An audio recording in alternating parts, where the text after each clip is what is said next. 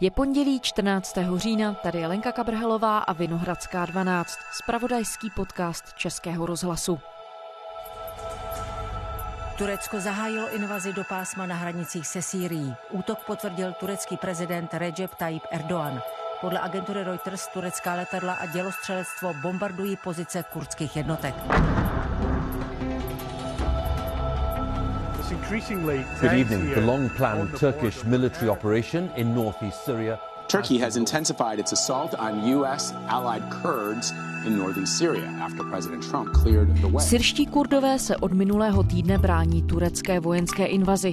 Ta má podle prezidenta Erdoana vyčistit pohraničí na severu Sýrie od kurdských oddílů, které považuje za teroristy.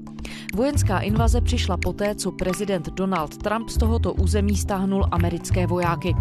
Kurdové, spojenci v boji proti takzvanému islámskému státu, mluví o zradě. Stejně to vidí i novinářka Lenka Klicperová, kterou si k mikrofonu pozval kolega Pavel Vondra.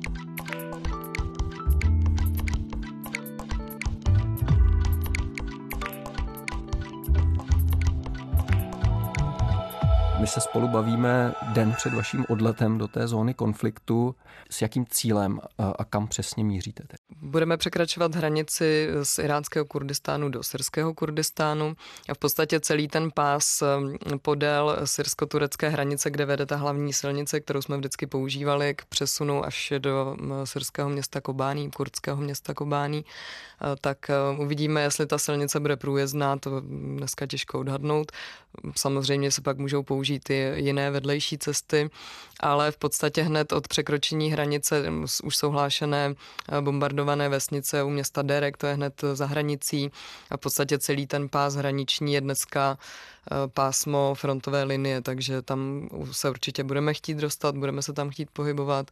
Otázka bude, jak ta situace tam bude vypadat, protože pokud už to bude dobyta tureckou armádou, tak eh, je pro nás samozřejmě nepřijatelné se tam pohybovat, protože pro Turecko jsme my jako novináři, kteří píšeme o kurdské problematice, eh, terč číslo jedna a nepřítel číslo jedna, takže nám hrozí okamžité uvěznění. Za úplné překvapení. Asi těžko tu vojenskou operaci můžeme označit, protože prezident Erdogan se nijak netajil tím, že chce proti Kurdům u hranice s Tureckem nějakým způsobem dříve či později zasáhnout. To je sice pravda, ale mm, tahle ta retorika provází prezidenta Erdoana už minimálně poslední dva roky. Şimdi de Fırat'ın doğusunda Allah'ın yardımı ve güvenlik güçlerimizin kahramanlığıyla başarıya ulaşacağına inandığımız Barış Pınarı harekatını başlattık. Ten poslední vývoj těsně před začátkem invaze ještě spíše naznačoval tomu, že posun vlastně v rétorice amerického prezidenta Trumpa zabrání té invazi, že se prezident Erdogan zalekne té změny v té americké retorice a že si tu invazi nedovolí, protože ještě těsně před vypuknutím té invaze oni američané ho odstřihli od těch eh, mechanismů, které kontrolují letový provoz nad Sýrií, takže mm, z tohohle důvodu jsme se všichni domnívali, že nakonec k té invazi nedojde, nebo že tam budou třeba jenom nějaké ojedinělé střety, tím se to odbyde a prezident Erdogan bude pokračovat dál v té rétorice. A, ale ta invaze jako taková vlastně překvapením byla, že přišla nakonec. Zmiňujete, že prezident Trump nakonec vyslal varovné signály nebo snažil se tedy prezidenta Erdogana odradit. Ovšem úplně původně vlastně eh, mu, dejme tomu, možná připravil půdu, když eh, říkal, že stáhne vojáky. Ostatně ten mediální obraz celé té věci, alespoň částečně je, že šlo o jakousi zradu Kurdů ze strany Američanů. Když se kouknete na sociální sítě, tak tam trenduje hashtag Kurds betrayed by Trump a, a, a podobně. Dá se to vnímat i tak, že ze strany Američanů skutečně došlo k nějaké zradě, nebo je to prostě už zatížená interpretace té situace? Ne, ne, bez pochyby k tomu došlo, protože z dnešního pohledu, kdy už víme, že k té invazi došlo, tak je jasné, že to muselo být domluveno předem právě s Američany, eh, respektive s prezidentem Trumpem. Eh, Erdogan by si to nedovolil bez toho, aniž by měl minimálně tichý souhlas eh, prezidenta Trumpa. Nakonec nakonec prezident Trump stáhl i americké jednotky právě z těch oblastí, kde by mělo dojít k invazi. A ty byly přesunuty na jiná území. Takže samozřejmě tím prezident Trump dal jednoznačně zelenou té turecké operaci. To je dneska beze vší pochybnosti. Takže ano, je to zrada. They didn't help us in the Second World War. They didn't help us with Normandy as an example. They mentioned names of different battles. They were there, but they're there to help us with their land. Vy jste v únoru letošního roku s kolegyní Markétou Kutilovou přihlížela vlastně v finální fázi bojů proti islámskému státu u města Bagus, což je vlastně na druhé straně Sýrie u hranic s Irákem. Odjíždíme na frontu Bahosu, kde se teď odehrává poslední bitva s islámským státem. Jsme asi tři kilometry od místa poslední bitvy s islámským státem. Všude kolem nás vidíme bombardování koaličních sil, které bombardují pozice islámského státu a nad hlavou nám tady občas proletí raketa. Jak důležitou roli podle vás kurdské milice při boji proti takzvanému islámskému státu hrály? No naprosto zásadní, protože kurdové nesli tu hlavní tíhu těch pozemních operací a samozřejmě, že by nikdy nedokázali vytlačit islámský stát a porazit ho bez letecké podpory, kterou jim poskytovala koalice vedená Američany. To je samozřejmě pravda, ale kdo zaplatil eh, cenu nejvyšší, to znamená cenu v životech eh, padlých eh, vojáků, tak byly samozřejmě kurdové. Měli tam přes 11 tisíc padlých mužů a žen ve zbrani. Zprávy. Víme, co se děje. Takzvaný islámský stát definitivně skončil. Povstalci ze skupiny Syrské demokratické síly oznámili dobytí poslední enklávy džihadistů. Jednotky podporované spojenými státy obléhaly poslední bojovníky islámského státu ve vesnici Bagus na východě Sýrie několik týdnů. Američanů padlo minimum, nebo respektive byli třeba zabiti při nájezdu na nějakou minu, ale skutečně to byly jenom ojedinělé incidenty a bylo jich velice málo.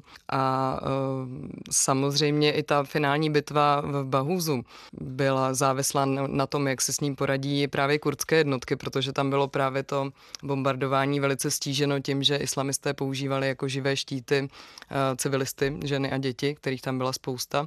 Takže k tomu bombardování Bahuzu sice docházelo, ale nebylo to nějak masivní právě s ohledem na ty civilní ztráty, které mohly potenciálně být vysoké. Takže to nakonec bylo skutečně na těch pozemních jednotkách a tam dominovali. Ano, a ty boje byly velice těžké a tvrdé. Byla jsem tam na těch liních, mohla jsem to zažít na vlastní oči.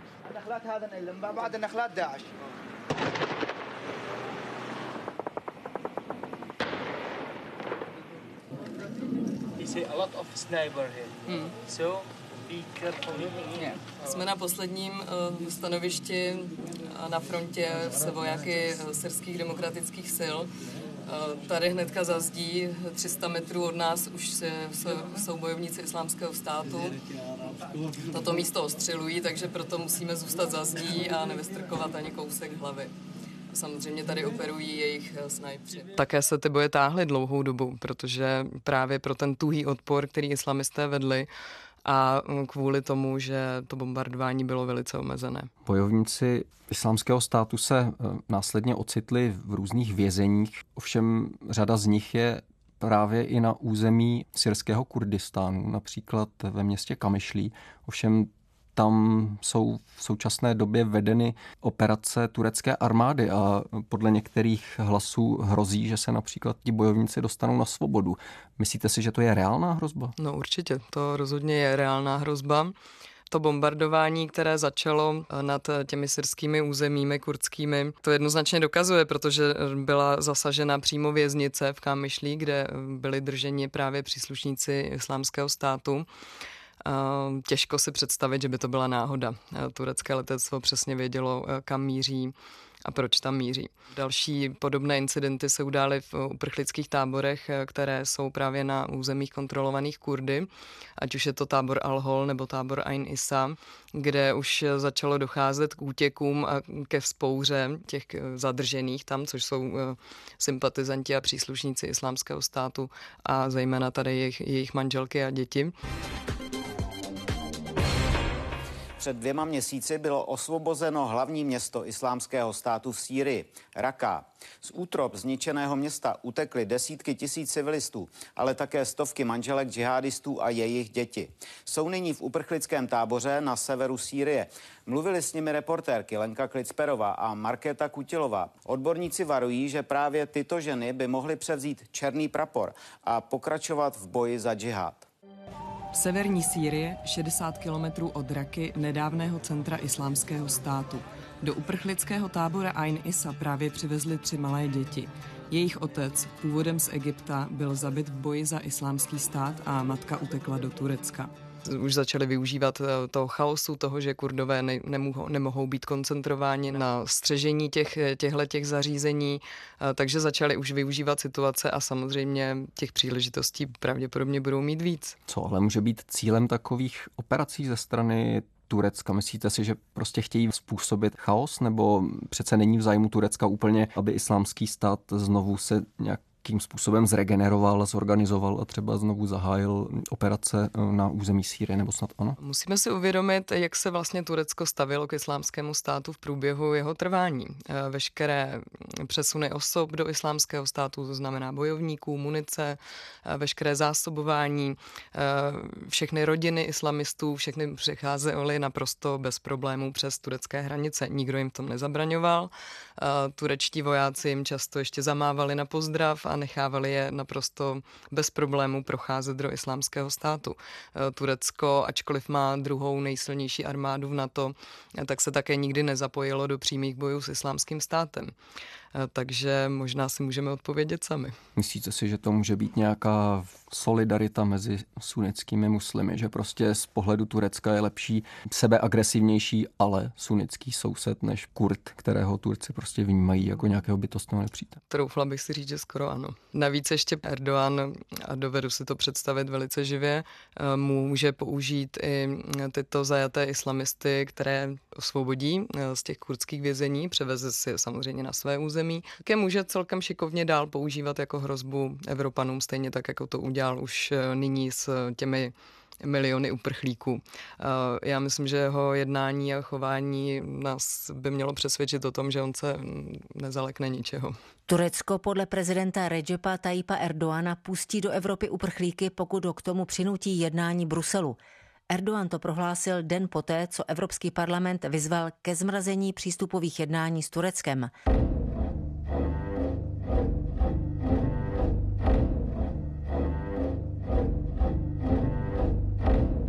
Myslíte si, že by byl ochoten a schopen něco takového dopustit, jako by řídit migrační vlnu eh, jenom proto, aby obhájil svůj postup? Já si myslím, že je schopen čehokoliv, co ospravedlní jeho jednání a jeho rozpínavou zahraniční politiku.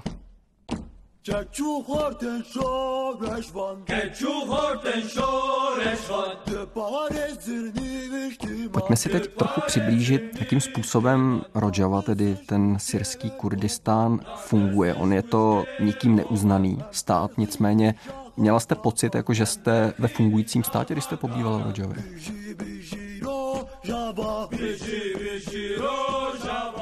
Ano, Rožava se vyvinula v celkem samostatně fungující jednotku, kde samozřejmě byly zajištěny veškeré potřeby obyvatelstva. Byly tam vybudovány samozprávy, samozprávné jednotky, které řídily ty uh, územní celky. Eh, měla eh, vedení, které se vždycky, ať už šlo o ty mm, nižší samozprávné jednotky nebo to nejvyšší vedení, tak se vždycky opíralo o dvojkolejný systém, že vždycky v čele stál, stál muž a žena, kteří řídili dohromady ty jednotky. A byl to, nechci říct suverénní stát, to samozřejmě ne, ale byl to fungující samozprávný celek, řekněme. A všechno to samozřejmě bylo podpořeno tím, že od roku 2014 vlastně aktivně museli vojensky vystupovat proti islámskému státu, takže postupem času se v Rožavě podařilo vybudovat i z těch původních izolovaných milicí, kterých bylo velice málo, početně opravdu byli na tom špatně, tak postupem doby se začaly, začaly přeměňovat v celkem normální normální fungující armádu se standardním velením a um, postupem času samozřejmě získávali bojové zkušenosti a musím říct, že mohla jsem pozorovat velký posun od toho, dejme tomu roku 2014-15 až do té finální bitvy v Bahuzu, kdy už přede mnou byla prostě fungující armáda. No a teď je otázka, co se vlastně s touhle vojenskou silou stane tváří v tvář té turecké ofenzivě. Je naprosto představitelné, že turecká armáda je zmasakruje, protože eh, sice kurdové mm, mají vybavení, jsou početně už dneska mnohem silnější. Eh, v té armádě Syrian Democratic Forces nejsou jenom kurdové, je tam začleněna i spousta Arabů. Nicméně eh, nemají leteckou podporu, protože američané se stáhli, ne, nechtějí se vměšovat do dalšího dění, eh, čili oni jsou v obrovské nevýhodě tím, že Turecko používá letadla k bombardování. A to je mm, opravdu základní věc, myslím, že pro vedení každého konfliktu. Přesto všechno oni mají, nebo proto oni mají malou šanci proti turecké armádě nějakým způsobem vzdorovat. Navíc si také musíme uvědomit, že američané tam měli těžkou techniku vojenskou, kterou disponovali, ale kterou si odvezli. Takže Kurdům zbývá z té těžké techniky toho asi velmi málo. A ačkoliv jsou odhodlaní a stateční, tak v tomhle prostředí a v takhle rozdaných kartách těžko můžou udělat nějaký zázrak.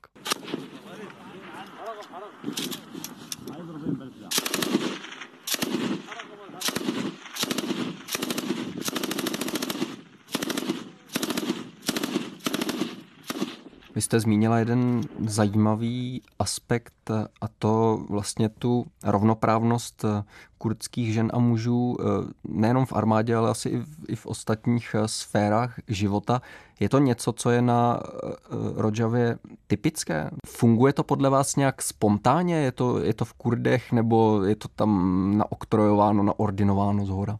Je to zcela, řekla bych, ojedinělý zjev, co se Blízkého východu týče. Nikde jinde na Blízkém východu nefunguje takhle vážně míněná rovnoprávnost žen a mužů. A samozřejmě, že svým způsobem um, řekla bych um, hodně podporována z hora, protože samozřejmě ten prostor je obýván Kurdy, kteří pochopitelně jsou poměrně konzervativní muslimové a um, do, třeba do té kurdské armády vstupují samozřejmě mladé dívky, které se v tom zhlídly a které samozřejmě chtějí žít úplně jiný život než jejich matky.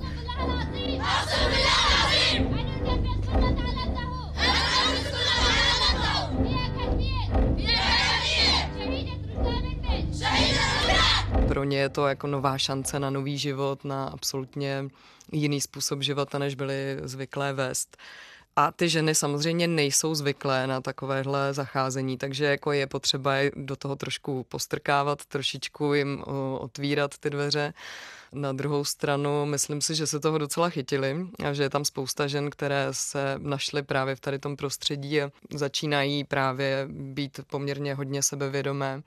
Vrátila jsem tam také spousta eh, žen třeba ze západu, které vystudovaly na západě, v Americe, v Evropě a teď viděli šanci, jak tu rožovou nějakým způsobem pozvednout, tak pozvednout i eh, situaci žen právě v tomto regionu.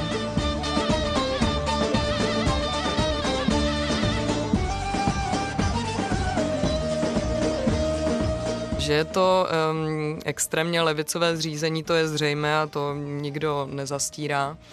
Na druhou stranu byl to takový experiment, který možná mohl mít nějakou šanci se nějak rozvinout. Já jsem vždycky upozorňovala na to, že se v té mm, extrémní eh, eh, levicové orientaci samozřejmě skrývá i potenciální nebezpečí.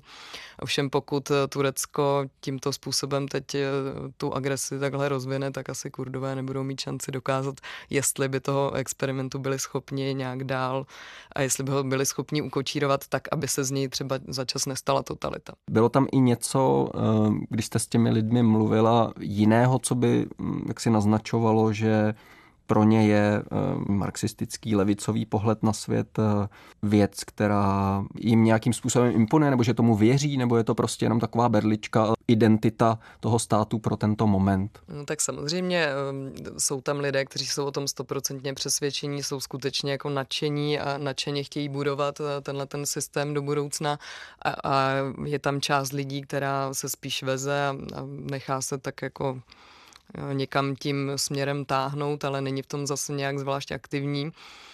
Samozřejmě, že mm, tady v tom prostoru byli kurdové i kritizováni za to, že jak třeba zachází se svojí opozicí, která postupně jako byla, byla mm, relativně hodně malá, byly, byly to úzké skupinky uh, jiných intelektuálů, kteří většinou byli vytlačeni do iráckého Kurdistánu. Uh, je pravda, že ten režim tam není, není demokracie v tom směru, jak my se ho představujeme. Je to skutečně, pořád jsme na Blízkém východě ale pořád, eh, když můžu srovnávat eh, ten prostor Blízkého východu, tak ten syrský Kurdistán byl pro mě vždycky vlastně nejsvobodnějším prostorem. Eh, ačkoliv samozřejmě má svoje mouchy, není to nic ideálního, ale v porovnání třeba s režimní Sýrií jsem tam vždycky mohla aspoň pracovat a nikdo mě neomezoval. Ta svoboda tam byla cítit jakoby ve vzduchu mnohem víc, než například v té režimní Sýrii hned vedle. Troufnete si odhadnout, jestli se v našich životech dočkáme mm, vzniku samostatného kurdského státu, který by byl mezinárodně uznán, nebo je to prostě utopie a nikdy se to nestane? Myslím si, že prozatím je to utopie. Neříkám, že nikdy se to nestane, ale v mm, prozatímním tom politickém rozložení sil eh, to nevidím jako reálnou možnost.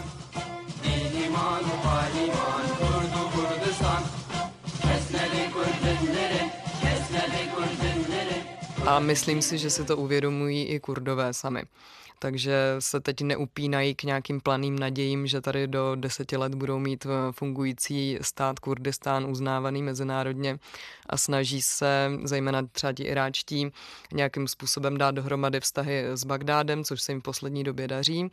A tím, že se ty vztahy urovnaly, tak eh, se tam zase začalo, jako já nevím, rozvíjet ekonomika, začalo, začalo se zase Kurdům dařit lépe. A myslím si, že si plně uvědomili, že Mm, zkrátka není ještě historická doba na to, aby si mohli zřídit svůj vlastní stát. Co se týče syrského konfliktu, který trvá vlastně už devátým rokem, eh, myslíte, že ta turecká ofenzíva na severu Sýrie teď do něj může vnést nějakou novou dynamiku, že se tam mohou přeskládat zase ty vnitřní síly.